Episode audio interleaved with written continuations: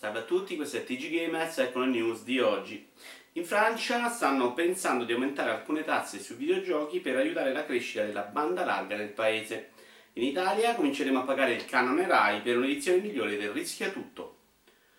Come ha confermato Ubisoft, il nuovo Assassin's Creed non uscirà nel 2016, ma secondo alcune voci potrebbe uscire già ad inizio 2017. Non si tratterebbe quindi di una nuova politica volta a migliorare la qualità della serie come si era pensato, ma di un taxi arrivato in ritardo. Rock Band 4 arriverà su PC con DLC da 2500 dollari per avere accesso a tutta la libreria musicale. Con 15 dollari extra però potrete non avere vista le canzoni di Marco Masini. Final Fantasy XV dovrà vendere ben 10 milioni di copie per andare in pari, ne basterebbero solo 8 per salvare la Grecia invece. Le immagini girate in rete del nuovo controller del Nintendo NX erano un fake. Tutti quelli che hanno provato a difendere design possono ora smettere di mentire, grazie. Nintendo non smetterà di produrre Wii U entro la fine del 2016. Se è falso, però adesso vediamo chi se ne accorge.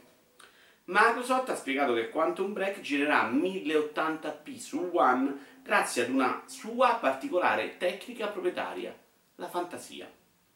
PlayStation 4K sarà potente il doppio di PlayStation 4 e se la incontra per strada gli mena pure.